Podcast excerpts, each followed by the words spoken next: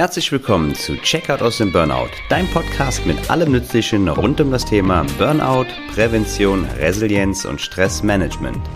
Mein Name ist Michael Hartwig, cool, dass du eingeschaltet hast. Freunde, einen wunderschönen guten Tag. Ich heiße euch recht herzlich willkommen zur neunten Folge bei Checkout aus dem Burnout. Mein Name ist Michael und wir sprechen heute über das Thema, wie ich ein Burnout oder eine sehr hohe und anhaltende Stressbelastung in meinem Umfeld feststellen kann.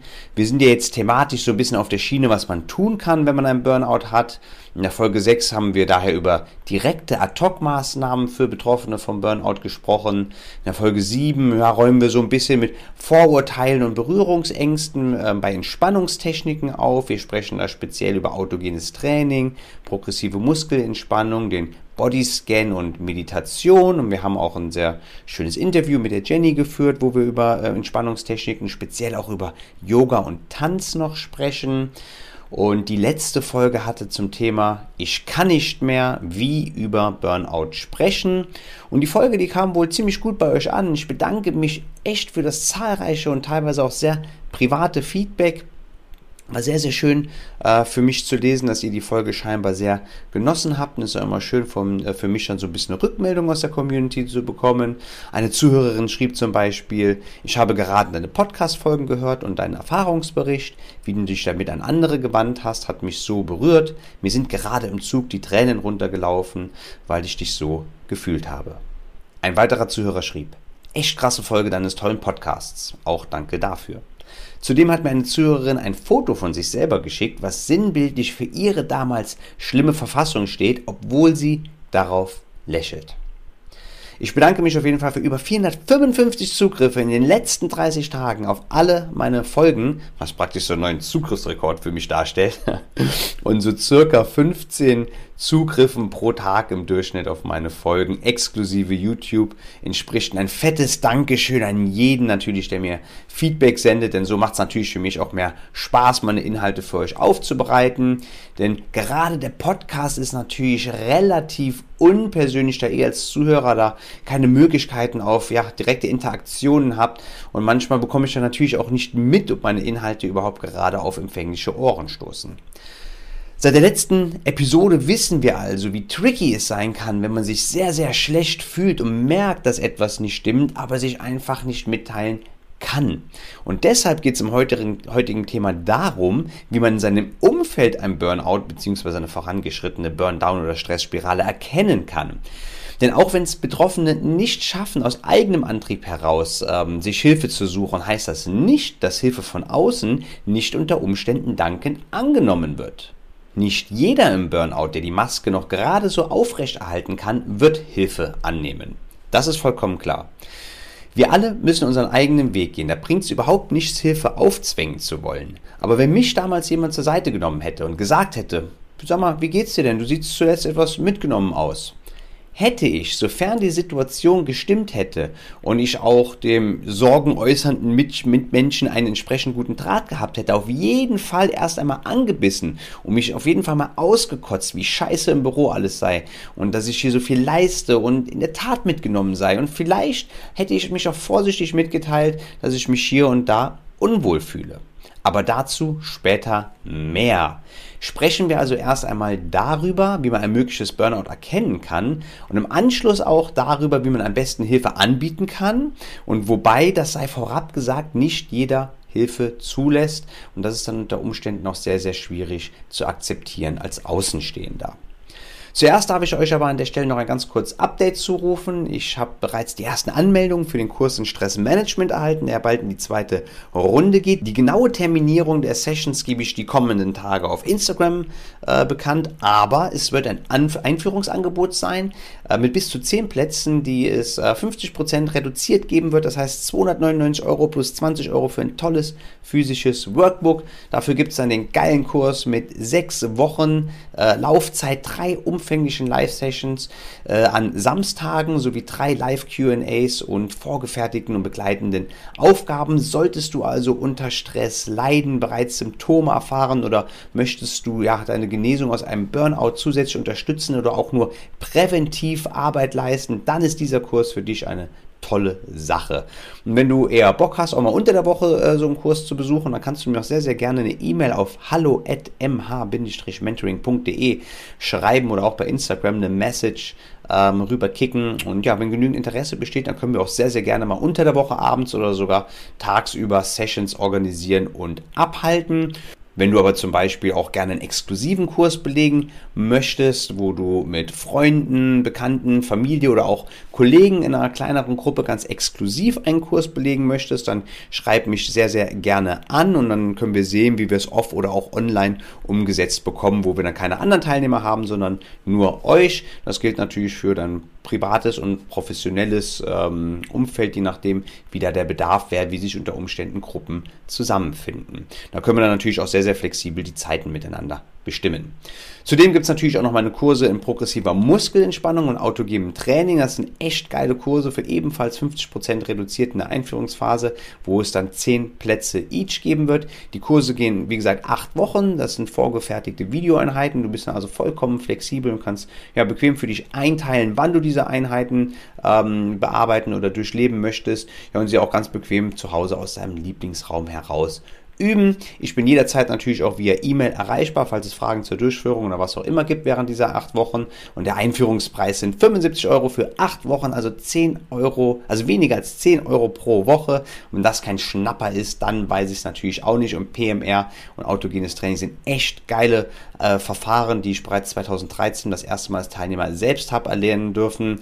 Ja, und hör dir hierzu sehr, sehr gerne auch nochmal meine Folge 7 an, wenn du nicht genau weißt, um was es sich hier handelt. Ähm, es wird auf jeden Fall inhaltlichen Input geben, warum wir das Ganze machen, wie es auf unseren Organismus wirkt. Und zum anderen erlernst du natürlich die Techniken bis hin zu einer mentalen Kurzform für den Alltag und ja, die erwiesenen positiven Begleiterscheinungen einer regelmäßigen Anwendung von progressiver Muskelentspannung, autogenen Training sind Verbesserung von körperlichen Symptomen, also keine Ahnung, Kopfweh, Magen, Rücken, Hautausschläge, Migräne, Schwindel, unspezifische Angstzustände und der ganze Kram, aber auch emotionaler Verstimmung, Frust, Wut, Gereiztheit, Trauer sowie natürlich äh, eine Verbesserung der kognitiven Leistung. Wir kennen das, wenn wir uns anstrengen müssen, unsere Leistung zu bringen, wenn sich der Fehlerteufel laufend einschleicht und wir ganz einfach nicht mehr im Vollbesitz unserer geistigen Fähigkeiten sind im Dauerstress. Diese beiden Entspannungstechniken sind wahrhafte Klassiker, die auf all diesen drei Ebenen wirken.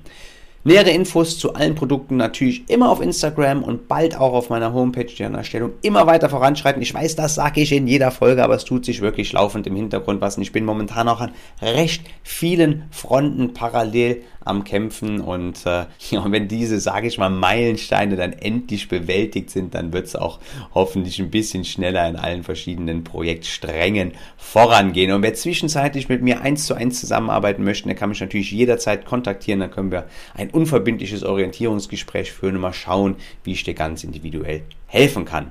Wer mich sonst unterstützen mag, kann mich gerne auf YouTube abonnieren, bei Instagram, bei Spotify, äh, Spotify folgen und bei Apple natürlich zuzüglich eine fette 5-Sterne-Rezension geben, dass wir irgendwann mal die Charts stürmen mit dem Podcast. Ich habe letztens fälschlicherweise gesagt, dass ich bereits 5 5-Sterne-Rezensionen hätte, wobei ich eigentlich sagen wollte, dass es bereits 11 5-Sterne-Rezensionen waren. Und ich freue mich über jede einzelne weitere, die mir dabei hilft, unseren Content in die relevanten Charts reinzuballern.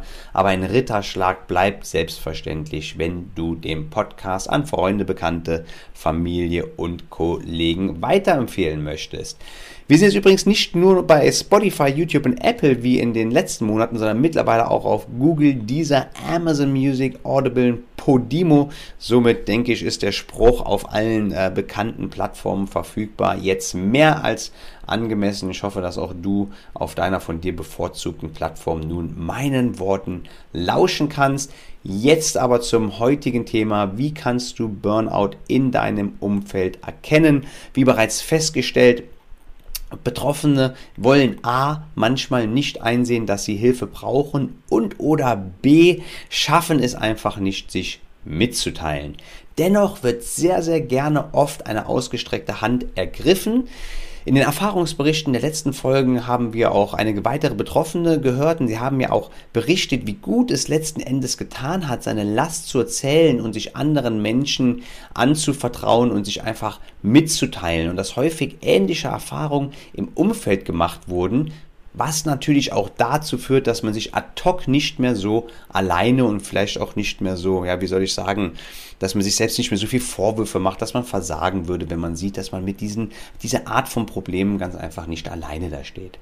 Auf dem Foto, was mir eine Zuhörerin aus ihrer akut schlechten Phase äh, geschickt hat, sah sie auf den ersten Blick fröhlich aus. Auf dem Foto, was ich auf Instagram kurz vor meiner achtmonatigen Krankheit gepostet habe, haben viele Leute aus der Community abgestimmt, dass ich normal oder zumindest nur vom Alltag gestresst aussähe. Dass ich überhaupt nicht mehr konnte und den Abend nur unter größtem Zwang verwaltet habe, sah man mir scheinbar nicht an. Und diesen Eindruck bestätigte mir noch einmal eine damals anwesende Person mit den Worten, es hat damals tatsächlich niemand gemerkt. Wir waren immerhin, keine Ahnung, plus minus zehn Leute an dem Abend. Wir wollen daher heute noch einmal etwas genauer hinschauen. Wenn die Optik nicht zu 100% verrät, was los ist, können wir dennoch an bestimmten Verhaltensweise Rückschlüsse ziehen, ganz besonders wenn diese in Verbindung mit optischen Erscheinungen auftreten. Ein Burnout ist eine prozesshafte Erkrankung, daher werden wir diese Verhaltensänderungen wahrscheinlich natürlich besser an Menschen feststellen können, die wir kennen, also unseren Freunden, unserer Familie, unseren Kollegen, einfach unserem Umfeld. Und am Ende gehen wir noch auf eine tolle Community-Frage ein. Und zwar hat jemand ein konkretes Beispiel eines Freundes eingereicht, was wir im Nachgang dann noch miteinander besprechen werden. Ihr seht also, über Instagram kann man immer so ein bisschen auch mit Einfluss auf das ähm, aktuelle Programm nehmen und Fragen stellen. Wir haben den Burnout-Kreislauf oder die Phasen eines Burnouts ja schon sehr ausführlich in Folge 3 besprochen, die ich dir natürlich wie jede andere Folge, die du noch nicht gehört hast, noch einmal ans Herz legen kann, diese im Nachgang an diese Folge auch noch einmal äh, zu hören. Ähm, die Themen hier im Podcast bauen ja auch alle irgendwie aufeinander auf. Ich mache mir auch immer so ein bisschen so Gedanken, was ich an Inhalten teile. Und wir erinnern uns natürlich auch, dass ein Burnout multifaktoriell ist. Und ich erzähle hier sehr, sehr häufig von meinem Schwerpunkt der Arbeit, beziehungsweise, beziehungsweise haben auch viele meiner GesprächspartnerInnen auch die Arbeit als ähm, ja, Krankheitsmittelpunkt identifiziert, aber ein Ehrenamt, die Familie, Kinder, Partner, pflegebedürftige Familienmitglieder, finanzielle Sorgen, die eigene Gesundheit, was auch immer, kann ein Burnout selbstverständlich als Konglomerat begünstigen. Und meistens steht am Anfang einer Erschöpfung eine neue Herausforderung. Ist auch egal, wo die letztendlich nun herkommt. Das ist auch vollkommen normal und gut, dass wir Herausforderungen haben, denn wir sind Menschen und wir wollen uns natürlich weiterentwickeln und wir wollen uns verwirklichen. Normalerweise leisten wir etwas mehr Aufwand und haben natürlich auch Anzeichen von Stress und von akuter äh, Erschöpfung, da wir unter Umständen mehr arbeiten, uns einlesen müssen, weniger schlafen. Und das ist temporär auch vollkommen in Ordnung. Und wenn wir nach dieser Phase der Anspannung Spannung wieder die entsprechende Entspannung erfahren. Wenn du aber in der chronischen Stressspirale gefangen bist, eine Aktion die nächste jagt, du nahtlos im Kopf über von einer Aktion in die neue springst oder auch hineingezogen wirst und vielleicht dazu tausend Sachen parallel zu bewältigen hast, dann wird man früher oder später natürlich Anzeichen sehen, dass du im Eimer bist, dass du auf dem Zahnfleisch gehst. Daher ist der erste Punkt, dir nahestehende Leute werden ein Gefühl natürlich dafür haben, dass du permanent unter Strom stehst und dass du auf der Arbeit alle Projekte an dich reißt, privat immer mitmischen musst und kaum zur Ruhe kommst. Man wird dir auch ansehen, dass du zum Beispiel häufig Augenringe hast, dass du permanent müde bist, dass du gähnst, dass du ein bisschen abwesend bist, dass du vielleicht blass bist, wenn es nicht gerade Sommer ist oder ein Sommer wie er im Augenblick ist. Draußen schüttet es in Strömen runter. Gestern hat es auch nahezu von morgens sieben bis abends, keine Ahnung wann durchgeregnet. Der Hund wollte schon gar nicht, äh, gar nicht vor die Tür gehen. Aber solche Anzeichen der ja, ersten Erschöpfung werden sich dann natürlich auch abhängig natürlich vom individuellen ähm, Kraftreserven, Füllstand, ähm, auch optisch natürlich dann ähm, bei dir und bei allen anderen Leuten zeigen. Wenn die hohe Belastung chronisch ist und der Betroffene einfach nicht mehr zur Ruhe kommt, geht es natürlich weiter an der voranschreitenden Stressspirale und der Verzicht der eigenen Bedürfnisse findet im Normalfall statt.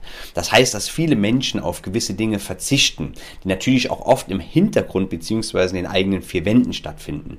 Man schläft weniger, man schläft schlechter, man isst nur noch Junkfood anstelle von ausgewogenen Mahlzeiten, man liest vielleicht nicht mehr, man legt sich nicht mehr in die Badewanne, bastelt nicht mehr im Hobbykeller rum oder geht auch nicht mehr zum Sport. Das sind natürlich Dinge, die in einer Wohngemeinschaft eher auffallen oder in einer Partnerschaft selbstverständlich gut feststellen kann. Aber auch nach außen hin geht dieser sogenannte Verzicht nicht spurlos vorbei. Man geht nicht mehr zum Stammtisch, zum Sport, ähm, mit Freunden, zum Spazierengehen. Man trifft sich nicht mehr in Restaurants. Wenn es die Pandemie irgendwie zulässt, geht man nicht mehr in Kinos, ins Theater oder ähnliche, was auch immer man sonst für Vorlieben gehabt haben mag. Und daher ist natürlich ganz besondere Aufmerksamkeit in Zeiten von Lockdown, Social Distancing gefragt, weil da fällt es natürlich nicht sofort auf, wenn jemand plötzlich nicht mehr ins Kino geht oder ins Restaurant, wie denn auch. Und auch all diese Dinge wie regelmäßige Ausflüge und Urlaube werden unter Umständen nicht mehr wahrgenommen. Ich kenne zum Beispiel Leute, die haben in der ganzen Pandemie fast anderthalb Jahre am Stück keinen wirklichen Urlaub mehr gemacht, wobei natürlich nicht alle von denen jetzt in einer akuten Burn-Down-Spirale strecken, aber, äh, stecken, aber eine gute Prävention sieht selbstverständlich anders aus. Punkt zwei sind also der, offens der offensichtliche Verzicht von Dingen, die der Person vorher sehr, sehr wichtig waren. Zum einen natürlich in den eigenen vier Wänden, was eher halt dann Lebenspartnern auffällt, aber auch ganz klar natürlich zu gesellschaftlichen Anlässen.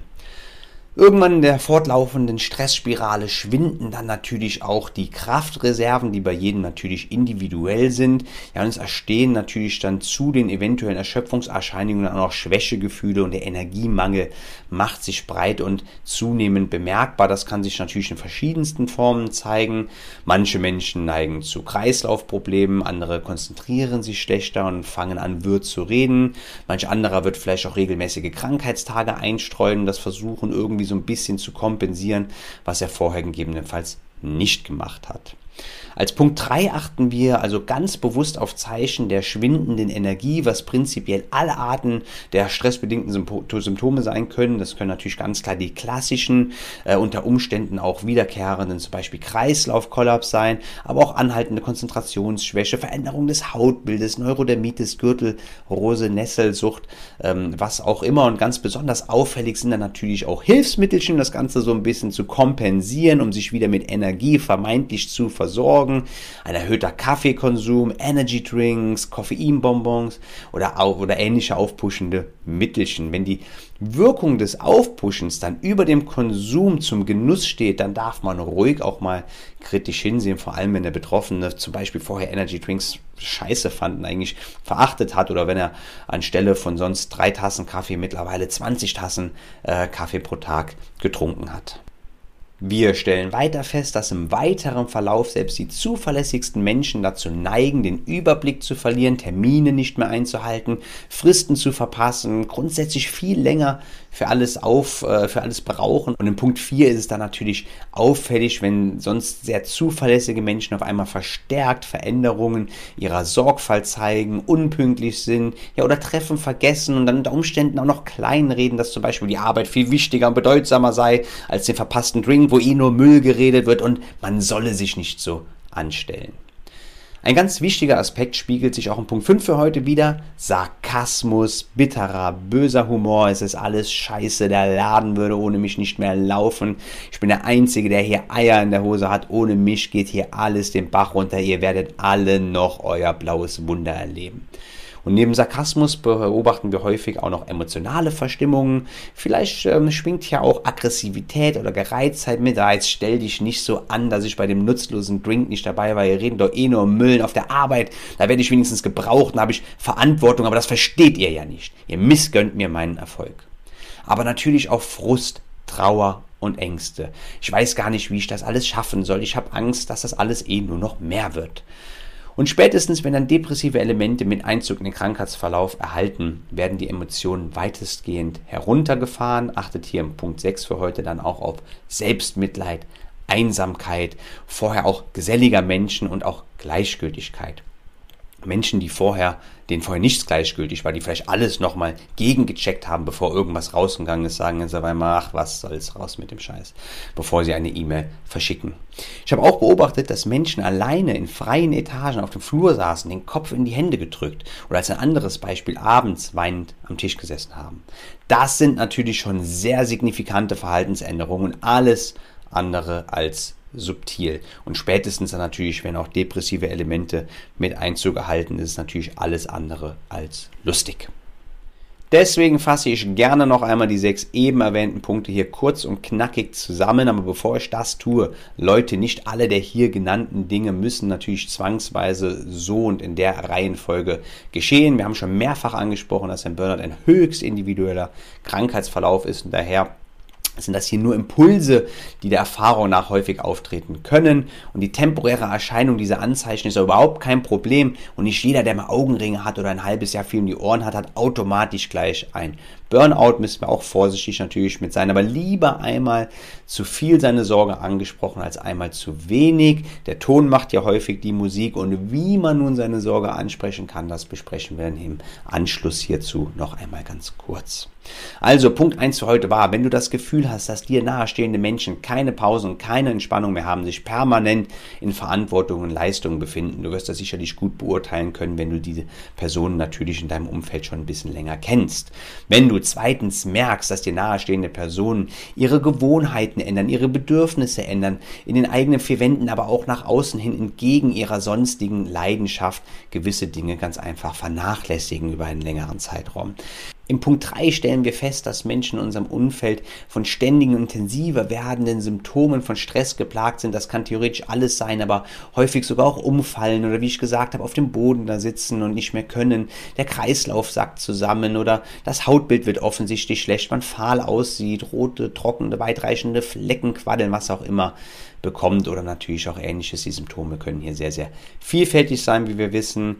Als Punkt 4, ja, vergessen Menschen häufig Termine, haben wir gesagt, vergeuden Fristen. Und wenn sie auch sonst noch so zuverlässig waren, ja, und häufig schleust sich hier und da der Fehlerteufel ein oder zumindest viel, viel häufiger, als es früher der Fall war. In Punkt 5, ja, merken wir sehr viel Sarkasmus, die Leute sind verbittert, teilweise recht gereizt, aggressiv oder auch traurig. Und dann natürlich auch in Punkt 6, den wir heute angesprochen haben, achtet natürlich auf Selbstmitleid, auf den emotionalen einen Rückzug. Der physische ist ja schon vorher ein bisschen passiert, haben wir drüber gesprochen. Auf Gleichgültigkeit, das ist dann schon ein sehr, sehr vorangeschrittener Indikator, der dann unter Umständen auch den Einzug depressiver Elemente ja, vermuten lässt. Man kann also zusammenfassend sagen, dass alle Arten von anhaltenden körperlichen Symptomen gepaart mit augenscheinlichen Verhaltensänderungen, Gewohnheit, Selbstliebe, Hobbys und natürlich auch, natürlich auch emotionaler Veränderungen, anhaltende Aggressivität, Gereiztheit, Trauer, aber natürlich auch Gleichgültigkeit und kompletter emotionaler Rückzug ein starker Indikator dafür sein können, dass jemand in deinem Umfeld an chronischen Stress und gegebenenfalls in einer voranschreitenden Burnout-Spirale steckt. Aber wie kann man nun ein Burnout ansprechen, wenn wir den Verdacht haben, dass jemand in unserem Umfeld in ein Burnout schlittert oder schon tief in einem steckt? Einleiten darf ich hier die Community-Frage mit einstreuen, bedanke mich natürlich auch gleichzeitig für die Einreichung, die Nutzerin schreibt. Ich habe einen Kumpel, der sich gerade selbstständig macht und der seinen Freunden und Freundinnen immer mehr vernachlässigt. Er hat zudem letzte Woche meinen Geburtstag vergessen, was ich nicht so toll fand. Ich komme selbst aus einem Burnout und habe ihm gesagt, dass er aufpassen und sich frühzeitig, frühzeitig Unterstützung suchen soll. Hab ihm dann auch die zwölf Stufen geschickt mit dem Hinweis, dass ich ihn bei sieben sehe. Seine Antwort. Nein, wenn, dann bin ich bei eins. Du bist jetzt nur gekränkt, weil ich deinen Geburtstag vergessen habe. Die Fragenstellerin schreibt weiter. Meine Impulse und Warnsignale ignoriert er mit einem, hab Psychologie und Pädagogik studiert, ich kenne mich da schon aus. Soll ich ihn jetzt einfach weiterlaufen lassen? Fühle mich so machtlos. Es ist natürlich sehr, sehr schwierig, jetzt hier eine Ferndiagnose zu treffen und da halte ich mich selbstverständlich auch sehr bedeckt, ob der vermeintliche hier wirklich in einer fortgeschrittenen Burndown-Spirale steckt oder nicht. Das kann ich natürlich nicht bewerten, aber hier kann man natürlich rauslesen aus dem Beitrag, dass es ganz klar eine neue Herausforderung gibt, die Selbstständigkeit. Es scheinbar auch Anzeichen gibt, dass gesellschaftliche Anlässe bzw. auch Termine verschwitzt werden, der Geburtstag. Und auf Nachfrage könnte man auch Gereiztheit hineininterpretieren. Ach, du bist ja nur gekränkt, dass ich nicht auf deinem Geburtstag war, lass mich mal.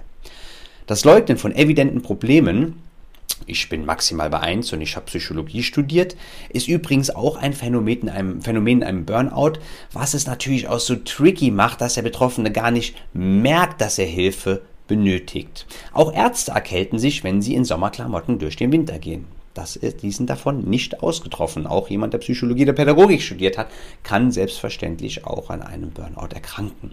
Es könnte auch durchaus sein, dass hier Anzeichen auf eine voranschreitende Stressbelastung vorliegen. Das kann ich abschließend nicht mehr feststellen, aber die Frage war ja auch vielmehr, ob man alles so weiterlaufen lassen soll wie bisher, ohne weitere Ansprache. Da natürlich, also Ansprache der, nicht keine Ansprache von oben herab, sondern eine Ansprache der Problematik, da ja die erste augenscheinlich abgeblockt wurde. Ähm, wir dürfen zum einen ähm, dürfen wir verstehen, dass Betroffene sich häufig von ihrer Familie und dem Partner und Freunden zurückziehen und dieser dieser, dieser Rückzug sollte nicht als persönliche Kränkung missverstanden werden. Es ist vielmehr ein Symptom infolge der Burnout-Erkrankung. Und bei allem, was du machst, sei bitte gefühlvoll.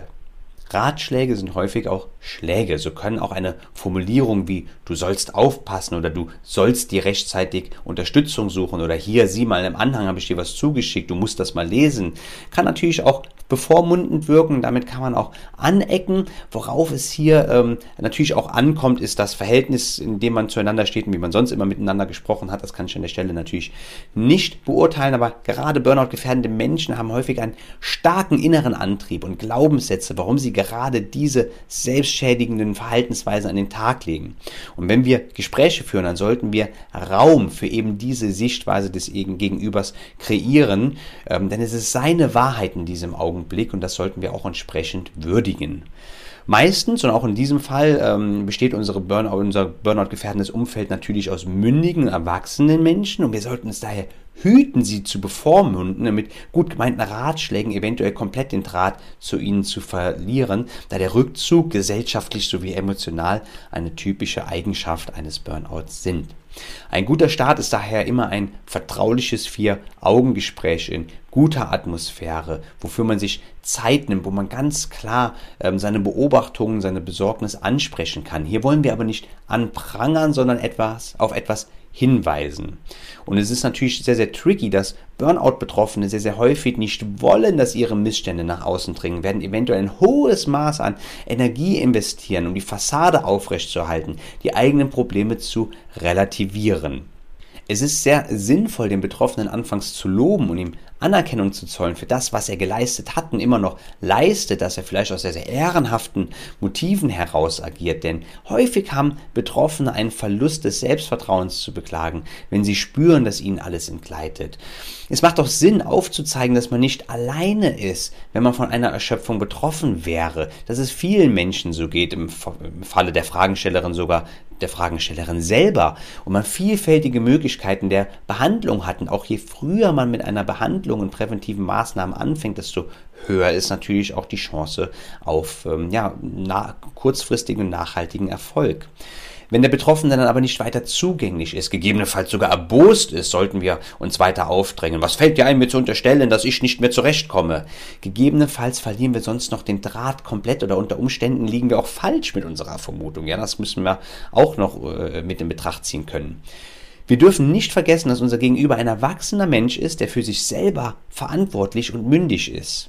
Es ist eher sinnvoll, dann sich nicht aufzudrängen, mit der Brechstange versuchen, seine Hilfe aufzuzwingen, sondern eher regelmäßig das Gespräch zu suchen, das Vertrauen zu stärken, auch zu signalisieren, dass man da wäre, wenn Hilfe vonnöten ist.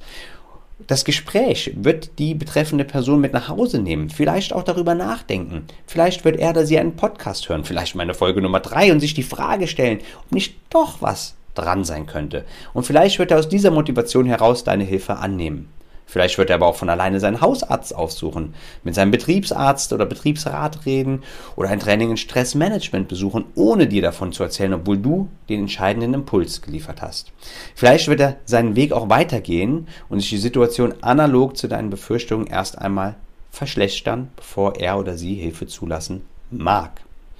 Ich kann mir jetzt vorstellen, dass es nicht die zufriedenstellendste Antwort ist, aber die Lösung liegt in der betroffenen Person selber.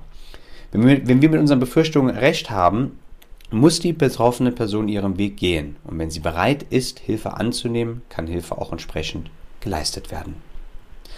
Die Fragestellerin fragte weiter, ob es schlimm sei, dass er sich ähm, selber bei Stufe 1 sieht.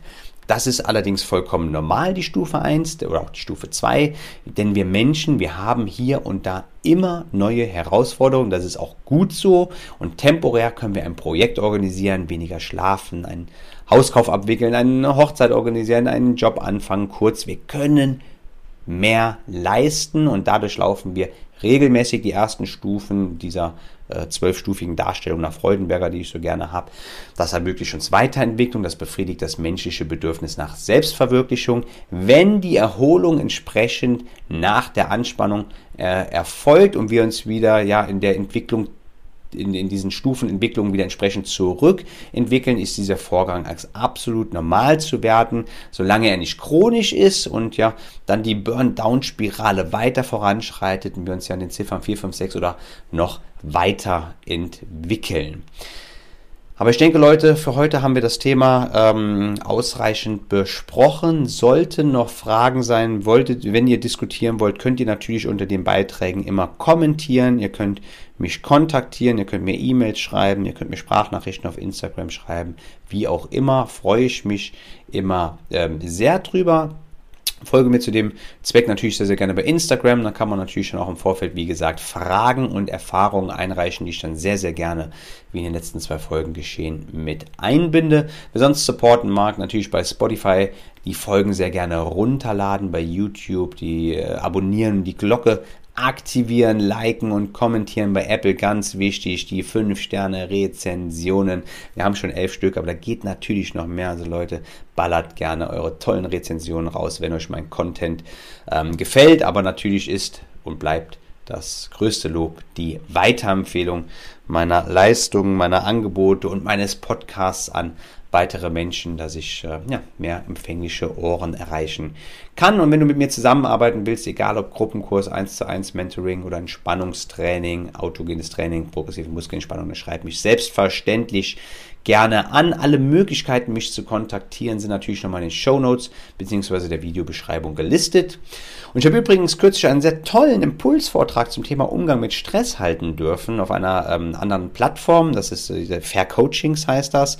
Da werden ähm, Coaching-Angebote zu reduzierten Preisen für eine entsprechende Zielgruppe ähm, ähm angeboten. Ich werde es auch nochmal Fair Coachings werde ich also Fair F-A-I-R Coachings werde ich auch nochmal ähm, hier in den Shownotes mit verlinken, eine coole Plattform, wo man sich auf jeden Fall mal umgucken kann. Die haben dann auch ganz coole, ähm, das ist eine Herzensempfehlung jetzt hier, keine bezahlte Werbung oder sowas. Die haben auch ganz coole Webinare und sowas. Guckt euch da mal gerne bei denen auf der Homepage ähm, an.